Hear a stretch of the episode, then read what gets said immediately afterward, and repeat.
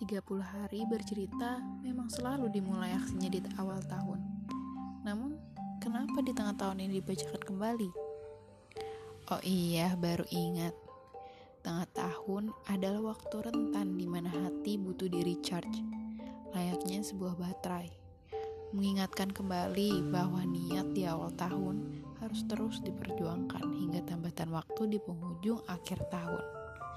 Jangan lupa, iman juga harus selalu di recharge. Astagfirullahaladzim.